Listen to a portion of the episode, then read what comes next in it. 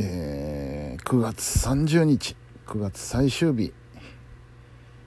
土曜日でしたね、えー、今時間は25時17分です。えーとねあのー、言ってました、え、スポーツクラブのイベントがありました。えー、まあいろいろあったんですけれども。まずねあの今回今回お借りした会場がですねえー、なんと音響と照明さんのオペレーターがオペレーターの方がついてましてね、えー、操作をしてくれると。でこれ大変ありがたいんですけれどもあのねびっくりしたのはねこの方々がガチなんですよ。ものすごいそのしっかり段取りを組んでやる方々がでね、えー、ちょっとこちら側が気持ちがついていけてないところが あったっていうのが正直なところでねいろいろこうポカをしたりもしたんですけれどもうん。あのそのイベントっていうのがねまあ今までいろんな会場でやってきたんですけどあのー、ほとんど手作りだったんですよ。その舞台構成に関しては。うん。だから照明なんていうものはもうつけっぱなしでしたし音響に関してもね今までのイベントではどういうやり方をしてたかっていうとみんな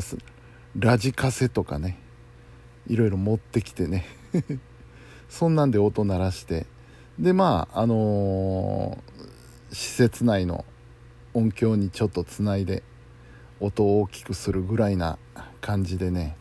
まあまああのー、いや適当に やってきたわけですよ。それがね今回突然 しっかりした 方々がついててでそのそのペースに合わせていかなきゃいけないのでなかなかこれが大変でねあの切り替えがなかなかできなくて。で僕はあのー、今回のイベントであの MC をね させていただいてまあお前ラジオやってるだろっていうことで MC やれっていう話になりましてまあやったんですけどそれはそれでね非常に楽しかったんですやっぱり。あのー、ラジオと違うのは目の前にたくさんのお客さんがいて客席にねお客さんがいて、えー、自分が喋ったことに対して直接リアクションが返ってくるっていうのはねこれは非常に楽しいですよ。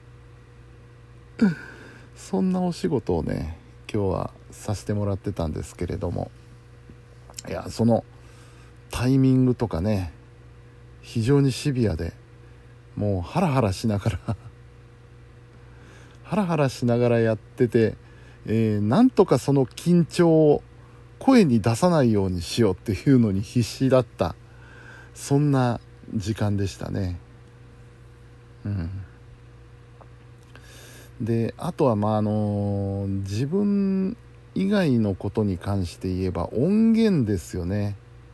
音源がねあのどういうイベントかって言ってなかったと思うんですけどもあの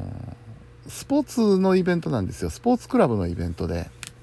あの、まあ、僕らがやってる僕が例えば僕がイカルガで携わってるスポーツクラブっていうのは総合型地域スポーツクラブって呼ばれているスポーツクラブで、えー、まあ言ってみれば手作りなんですよ。要するに皆さん一般的にスポーツクラブって聞いたらあのー、ちゃんと固定した場所があってそこにいろいろ立派な、えー、機材が機械が並んでてそこでトレーニングをするっていうイメージだと思うんですけど全然そんなんじゃなくてね場所は、えー、地元の体育館なり公民館なりを借りてでまああの地元で、えー、ちょっと教えることのできる人、えー、講師として来てもらってで地元の住民の人を集めてえー、みんなでやりましょうみたいなそういう何て言うかまああのスポーツクラブではあるんですけども仲良しサークルみたいな感じなんですよね。でそういうスポーツクラブっていうのが各市町村にありましてね。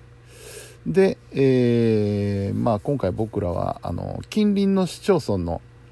そういう同じような総合型地域スポーツクラブ同士で集まって、えー、今回のようなあちょっとイベント発表会ですよね言えば。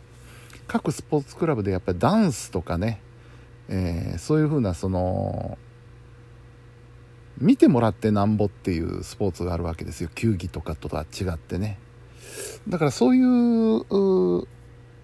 スポーツを普段一生懸命やってる人たちのためにちょっと発表の場を作ろうっていうことで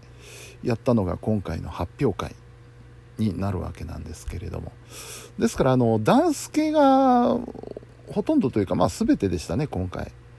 ですから音楽がいるわけなんですよ。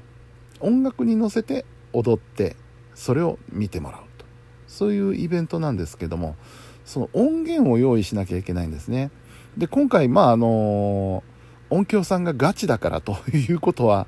あの聞いてましたのでね、えー、音源は必ず CD で事前に用意してくださいっていう通達があったわけですよ。で僕なんかはあそりゃそうだよなっていうことで、えー、僕は CD を作りましてね。あのー、今回うちのクラブとしては3曲披露することになってたので、えー、演技する順番にねまず1番目これ2番目これ3番目これこの順番で流してくださいっていう風に CD を作って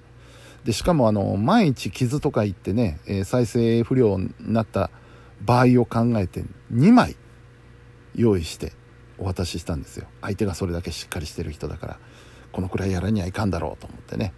でそしてあの CD は、えー、操作のオペレーションのしやすいようにね、えー、曲順に並べ替えて、えー、お渡しをしたと。これねあのラジオにも共通する話なんですよ。ラジオ例えば今僕がやってるハイパータイムにしても、え、毎回必ず使う BGM とかジングルとかっていうのはあの流す順番に CD を作ってあって、えー、もう12345と順番に押していけば、えー、番組が成り立つというふうに CD を作ってあるんですよね。そうすることで本番をスムーズに進めようというふうにしてるんですがあのねそれがわからない人たちがいるわけなんですよ。例えば CD をねあの複数枚持ってきてまず1回目はこれの何曲目次はこっちの CD の何曲目ってこうバラバラにしたりね。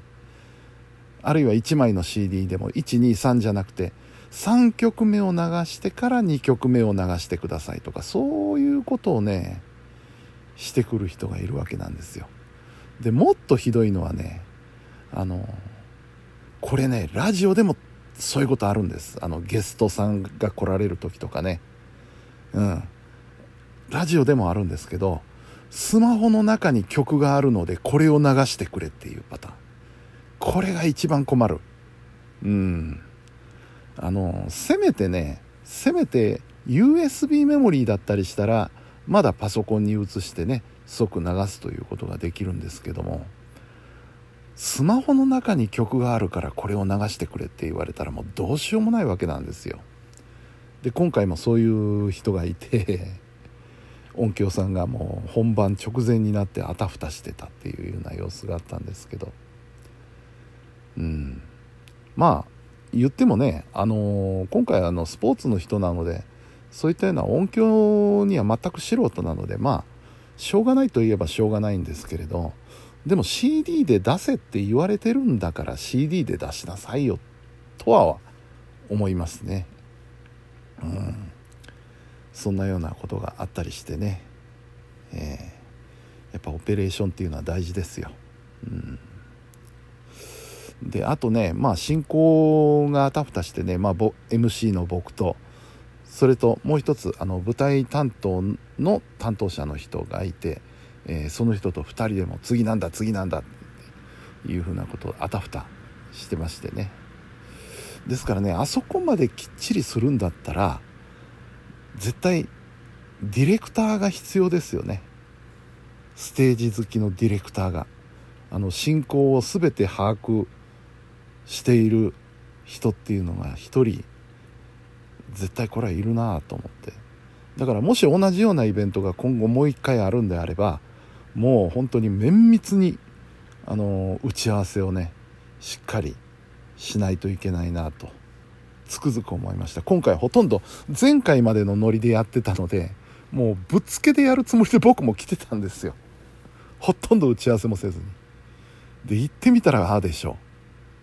う。ほらもうびっくりしましたよ。ねただ僕もあのー、ねまあラジオというその音関係の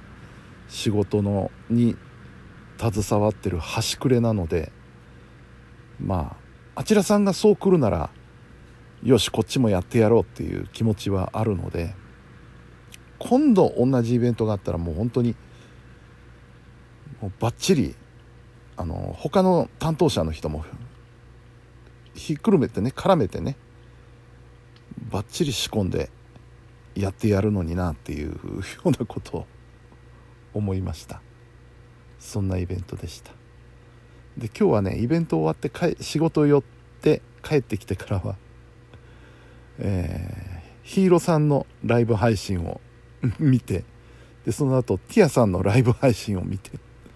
ライブ夜はライブ配信三昧でした。そんな土曜日でございました。はい。えー、明日日曜日仕事ですけどね頑張りましょう。はい、えー、本日も皆さんお疲れ様でした。それではおやすみなさい。